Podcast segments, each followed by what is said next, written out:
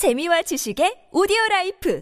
팟빵 안녕하세요. 군사돋보기입니다. 아주 반가운 소식이 이어지며 유럽 시장으로 우리 한국 방산 무기의 대규모 수출에 대한 기대감이 점점 더 크게 조성되고 있습니다. 이미 많은 한국 무기 체계에 큰 관심을 보이며 도입을 추진하고 있는 폴란드에 이어 다른 유럽 국가에서도 최근 기쁜 소식이 들려왔는데요. 최근 폴란드는 한국의 AS-21 레드백 장갑차 외에도 K-21 장갑차에까지 관심을 보이고 있으며 그 수출 물량으로 예상되는 수치가 무려 최대 2,000대에 달합니다. 레드백의 가격이 대당 110억 원 정도인 것으로 알려진 것을 감안해 볼때 2,000대의 레드백이라면 총 22조 원 이상의 역대 최고 금액 수출 달성이 가능한데요. 그런데 폴란드 외에도 K2NO 전차 도입에 관심을 보이고 있는 노르웨이가 폴란드처럼 AS-21 레드백 장갑차에 큰 관심을 보이고 있습니다. 레드백 장갑차와 K-21 장갑차 수천 대가 폴란드와 노르웨이로 수출되어 자리 잡는다면 점점 서방 세계 표준 자주포가 될 지경인 K9 자주포에 이어 서방 세계 장갑차 시장을 AS-21 레드백과 K-21이 뒤덮게 될지도 모르겠는데요. 어떻게 이 같은 상황이 만들어지고 있는지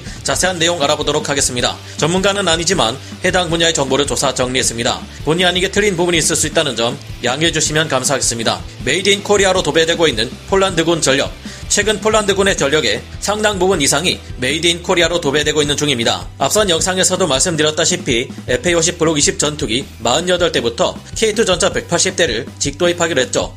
추가로 협력을 통해 K2PL 전차를 개발해 도입하거나 그 후속 전차까지도 함께 개발할 수 있는 토대가 형성되고 있습니다. 게다가 한화 디펜스 손 대표의 발표에 따르면 폴란드의 요청에 따라 AS-21 레드백 장갑차뿐만 아니라 그 원형인 K-21 장갑차 모두 제공할 수 있다고 합니다. 폴란드는 자체적으로 개발한 차세대 장갑차 보르숙과 마찬가지로 강과 호수가 많은 폴란드 지형에서 신속한 자력 도하가 가능한 부유 장치를 갖춘 K-21 장갑차 그리고 강력한 방어력과 화력을 갖춘 AS-21 레드백 장갑차 모두에게 관심을 가지고 있는데요. 그러나 보르숙 장갑차는 평가에서 낙제나 다름없는 형편없는 평가를 받았고 이 때문에 폴란드는 한국에 AS-21 레드백 장갑차 차체를 도입해 폴란드 현지에서 다른 포탑과 결합해 새로운 보르숙 장갑차를 개발하려는 움직임을 보이고 있습니다. 폴란드는 이미 K9 자주포의 차체와 AS-90M 자주포 포탑을 결합시켜 크랩 자주포를 만들어 운용해본 결과 큰 만족을 얻은 바 있습니다. 그래서 이번에도 그와 같은 시도를 하고 있는 것으로 보이는데요. 그런데 문제가 하나 있습니다.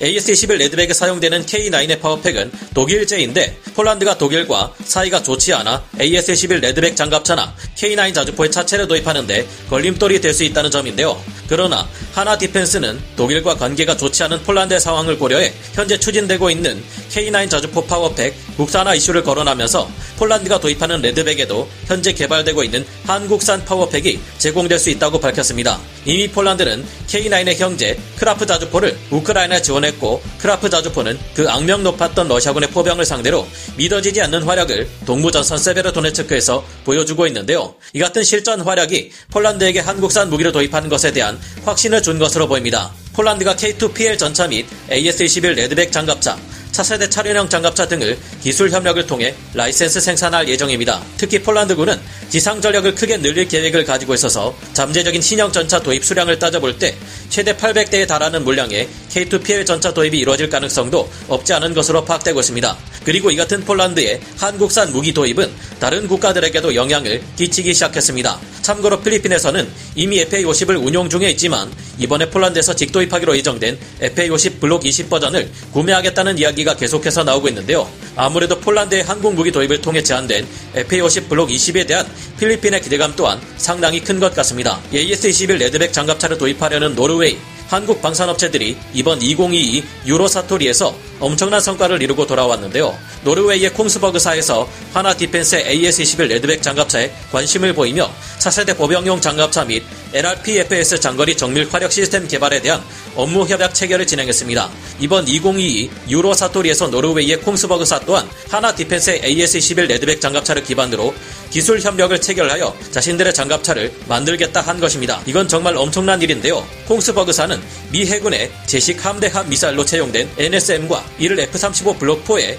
내부 무장창에 탑재시키기 위한 JSM 미사일을 만들어낸 곳이기 때문입니다. NSM과 JSM 모두 가공할 스텔스 미사일로 레이더로 찾아내 요격하는 것이 불가능에 가까운 것들입니다. 이날 합의에는 콩스버그 디펜스 앤 에어로스페이스와 한화 디펜스 외에도 한화 디펜스 오스트레일리아 법인, 주식회사 한화 등 방산 3사가 함께했는데요. 노르웨이 육군에서는 현재 CV-90 계열 보병전투 장갑차 초기 도입분을 조금씩 대체하고 보병전투 장갑차를 확대하기 위한 차기 IFV 사업에 착수했는데 이번 MOU에 따라 콩스버그사가 AS-21 레드백 장갑차를 토대로 BAE 시스템즈에 대한 도전장을 내밀 것으로 전망됩니다. 노르웨이에서 AS-21 레드백 장갑차에 관심을 보인 이유는 앞서 말씀드린 실적과 함께 뛰어난 성능에 주목했기 때문으로 보입니다. AS-21 레드백은 기본 42톤 중량의 7.9m의 전장을 보유하고 있는데요. 포장도로에서 최대 65km, 비포장도로에서는 43km까지 주행이 가능하고 총 9명이 탑승할 수 있습니다. 주포로는 부시 마스터 마크 44S 30mm 기관포를 장착하고 있어 뛰어난 공격력을 가지며 대전차 미사를 장비해 적 전차에 대한 대응 능력 또한 가지고 있습니다. 부무장으로는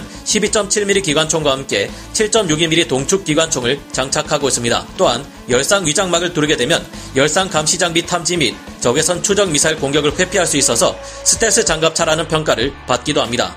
이 밖에도 암 내장식 유기압 현수 장치와 아이언 비전, 능동 위상 배열 레이더를 이용한 아이언 피스트 능동 방어 체계 등 신기술이 대거 탑재되어 아주 뛰어난 성능을 가지고 있습니다. 그 외 수출 협약과 K2NO 전차의 노르웨이 수출, 이번 협약에서는 AS-21의 수출 외에도 LRP-FS 장거리 정밀 화력 시스템 개발에 대한 업무 협약도 기대가 되는데요. 콩스버그사는 최강의 대함 미사일로 서방의 표준 대함 미사일로 자리 잡고 있는 NSM, JSM 아음속 스텔스 대함 미사일을 제작한 업체인 만큼 이번 협약에 따라 한국산 NSM의 생산과 KF-21 블록 3, F-35 등의 전투기 내부 무장 창에도 NSM의 파생형인 JSM 계열 미사일의 탑재가 수월해질 수 있을 것으로 보입니다. 전차 사업에서도 노르웨이에 대한 K2NO 전차의 수출이 기대되고 있습니다. 현재 노르웨이에서는 오래된 레오파르트 2A4 전차 52대를 퇴역시키며 차세대 전차로 대체하기 위해 현대 로템의 K2NO 전차, 독일 라인메탈사의 레오파르트 2A7 전차 등 3.5세대 전차 구종을 비교하며 최대 200여 대를 도입할 예정인데요. 여기에 한국의 K2NO 전차가 압도적으로 좋은 평가를 받아서 거의 K2NO 전차가 선정될 것으로 보입니다. 하지만 현재 노르웨이의 나토 가입 문제로 독일의 눈치를 살피느라 발표를 연기하고 있는 것으로 보이는데요.